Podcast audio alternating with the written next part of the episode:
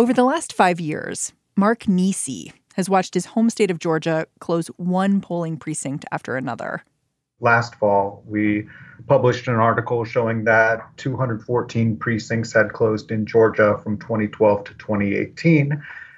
Mark works at the Atlanta Journal-Constitution. And that's a pretty significant number. It's 8% of the state's total. Georgia's got more counties than any other state in the country, except Texas. Some of these places are home to just a few thousand people, like Clay County. It's on the border with Alabama. There were previously 5 precincts up until 2015, and without much controversy, they were closed down and combined into one sole voting location for the entire county. Hold it, so 5 precincts down to 1? That's right. It's a place that doesn't have much money, doesn't have much tax base, and precinct closings are often a ready way for elected officials to save money when budget cuts come. Watching as these precincts shut down, it mostly left Mark with questions. We knew that these precincts had closed, but we didn't know how much it mattered. You know, were people voting anyway or not?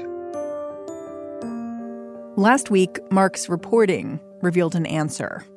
Tens of thousands of voters didn't show up at the polls in 2018, simply because of distance. In some of these counties, people had been voting in volunteer firehouses that looked more like aluminum sheds by the side of the highway. But at least voters could get to them. I was struck by one official you talked to, I believe in Clay County, who was like, well, we can't carry you into the voting booth. You have to come to us. She was really making the point that, well, that's the breaks. Right. And I hear that a lot from people who comment online and people who have sent me emails in response to this reporting. They say, well, isn't it the voters' responsibility to vote? Shouldn't they get to the polls? You know, in Clay County, a lot of them work in a chicken factory, and they work late shifts. They work overnight shifts. They don't have transportation. They carpool to get to their jobs. And then to ask that carpool to drive another 15 miles or 10 miles or whatever it is to get to their voting place can be really difficult, even if it is the voters' responsibility. People vote less when they have less access to polling places. Today on the show, is getting to the polls a right or a responsibility? In Georgia, more and more people may be registering to vote.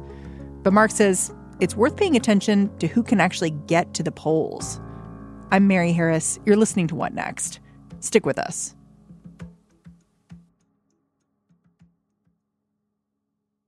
This episode is brought to you by Discover.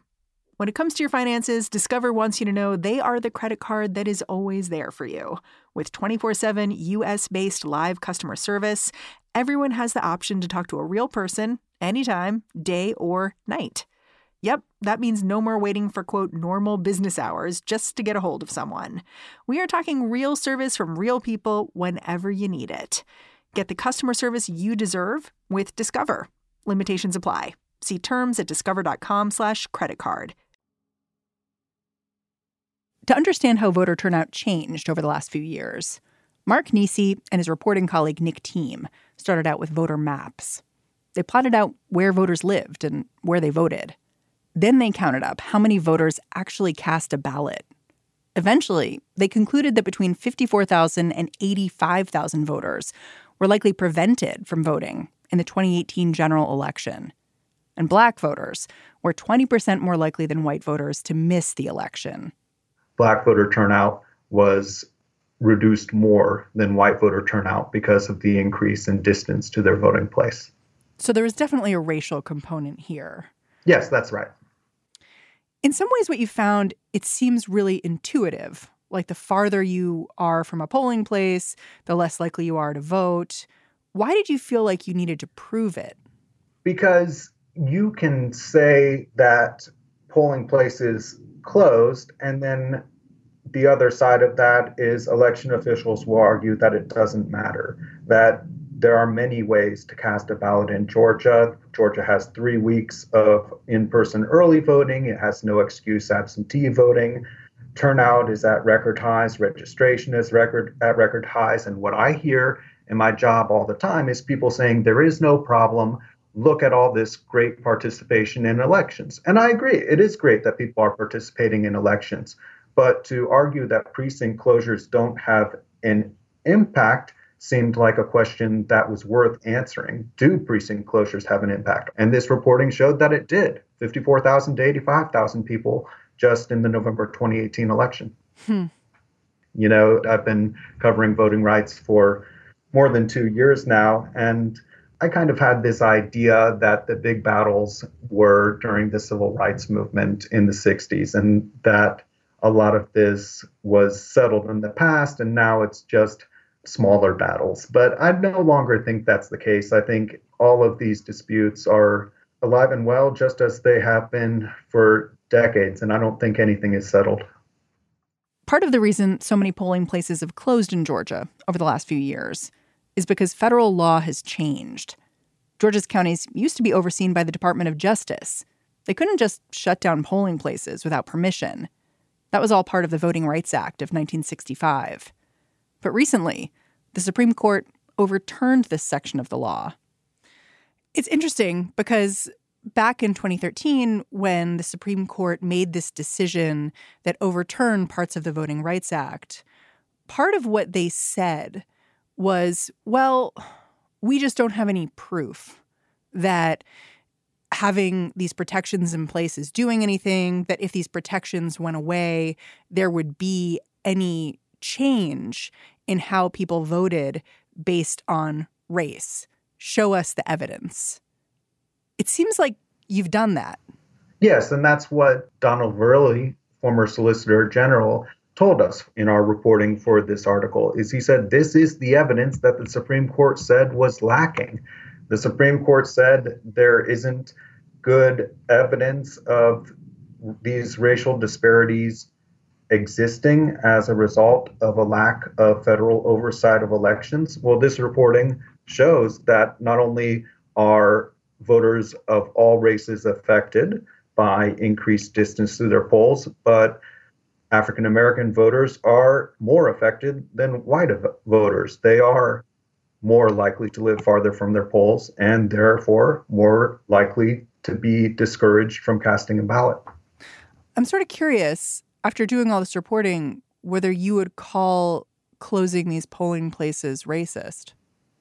I don't think that the county election officials making these decisions are doing them because they're sitting down and saying that Black voters shouldn't be able to vote or that it will specifically help one political party or one candidate over another. They have many pressures, budgetary pressures, but structurally, if you want to talk about structural racism, I think that's a more fair discussion to have because there is a racial impact and it does affect one race more than the other. So how did things change in 2013, after the Supreme Court made this decision? You say that it wasn't intentional, like people getting together and saying, let's exclude Black voters, but that in the end, that was the effect. So what was able to happen at the local level, at the county level, at the state level that was different that couldn't happen before? It's hard to get county election officials to draw a clear line to the Supreme Court decision because some of them are thinking about that, right? But most of them are thinking about much more mundane and local level decisions. Usually it's in the context of, oh, there was this long, difficult legal process. We had to hire lawyers. We had to go to the federal government to get approval for things that they, the local election officials, thought made sense. Now they're just thinking, oh, what do I have to do to close a precinct? All I have to do is publish a public notice in a newspaper and have a public meeting and then have a vote. Okay, that's a lot easier. You know, I don't think they're thinking about before I couldn't, now I can. They're thinking, now I can. When you talk to local officials, they talk a lot about the ways that voting rights are expanding in Georgia. They talk about the fact that there are more people on the voting rolls than ever. They talk about how there's automatic registration when you get a driver's license. I wonder why that isn't a legitimate defense. Well, it's not a legitimate defense because what we looked at here in this reporting is the impact of precinct closures on election day turnout. We accounted for early voting in this reporting. We looked at solely at the impact of precinct closures and relocations on turnout. And what we found is that it has dropped significantly since 2012, the period we looked at. So yes, it's great that more people are voting early, but that doesn't eliminate the fact that people are not voting at the same time because of these changes in access to the ballot. You know, part of what the Supreme Court did when they overturned these parts of the Voting Rights Act is that they basically pushed decisions back on Congress. They said Congress needs to fix this. They need to get involved. We just saw the House pass the Voting Rights Advancement Act. And of course, we don't know if it's going to get anywhere in the Senate. But I wonder if you've looked at this new law and whether it would have any impact on these counties in Georgia that you looked at. Yes. Well, the Voting Rights Advancement Act is intended to reactivate the federal permission requirement for voting changes. So if this legislation were to pass, then many states and counties would have to ask for federal, they call it pre-clearance, basically approval of changes such as precinct closures. So if it were to pass, it would have a big impact. It would put things back to the way they were before the Supreme Court's decision. It's funny because I looked back at when the original Voting Rights Act was passed, and it took so much to get that first piece of legislation passed. Like, it was passed in the wake of Bloody Sunday, which was the march in Selma where people were marching to demonstrate about their voting rights. And of course, it devolved. And a week later, the president made an announcement like, we need to fix this. We must not refuse to protect the right of every American to vote in every election that he may desire to participate in. And it just took so much effort. And it made me think about the legislation we're looking at now and how it's stuck and how much work it would potentially take to get legislation like that passed. Right. And politically, I think it's very difficult because it is so partisan.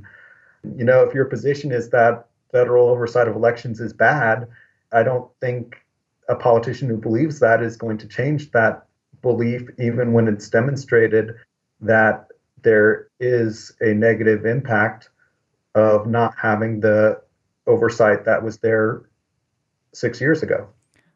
When is Georgia's next big election? Georgia's next big election is March 24th. That's the presidential primary. I expect it to be a very important and highly watched election across the country. Georgia is the only state in the country with a primary date on March 24th. And sure, Iowa and New Hampshire and some other states will have gone before Georgia, including some big ones like California, and other states will come after. And who knows what the field of candidates will look like on March 24th. But Georgia is such a close state politically where Democrats and Republicans are very evenly divided. Georgia was and has been a Republican-leaning state for many years now, but Democrats have slowly been making inroads, and it's getting closer and closer and closer. There have been more than 352,000 new voters in Georgia since last year's election. Did you say 350,000 people have been registered in the last year? That's right. That seems huge. And about 350,000 the year before that, too. Many of those new registrants are signing up to vote when they get their driver's licenses through Georgia's automatic voter registration. And so many people are moving into Georgia. And when they get their driver's license, unless you check a box saying you do not want to be registered to vote, you will be registered to vote. There are so many things happening in Georgia when it comes to voting rights. It's hard to keep them all in your head. Not just the Supreme Court ruling and the polling place closures, There have been purges of the voting rolls themselves. Hundreds of thousands of people were scheduled to have their registrations deleted just last night. Others have had their registrations put on hold after government documents didn't match up. But there's also been this expansion in early voting and a 2016 administrative change that paved the way for that automatic voter registration. It's like so many things when you talk about structural problems. You pass a law and it might have intended and unintended consequences, such as decreased turnout or disparate racial impacts. And I feel like at the local level, sometimes awareness of the broader impact is lacking. All of these individual issues over how elections should be managed are each a separate debate. They're fought in courts, they're fought in the legislature, they're fought among activists and among people just talking among themselves at the bus stop. And it all adds up to this big thing we call voting rights struggles, right? But really, it's a complicated and nuanced process of deciding how elections should be handled and how to make sure they're fair.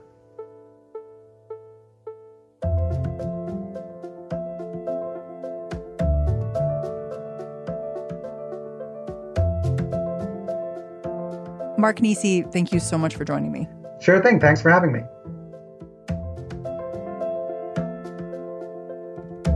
Mark Niesse is a reporter with the Atlanta Journal-Constitution.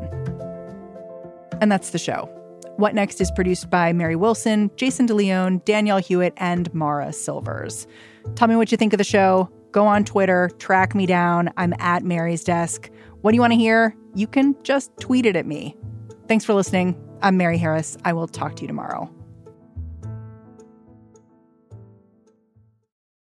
When you need mealtime inspiration, it's worth shopping Kroger, where you'll find over 30,000 mouthwatering choices that excite your inner foodie. And no matter what tasty choice you make, you'll enjoy our everyday low prices, plus extra ways to save, like digital coupons worth over $600 each week. You can also save up to $1 off per gallon at the pump with fuel points. More savings and more inspiring flavors make shopping Kroger worth it every time. Kroger, fresh for everyone. Fuel restrictions apply.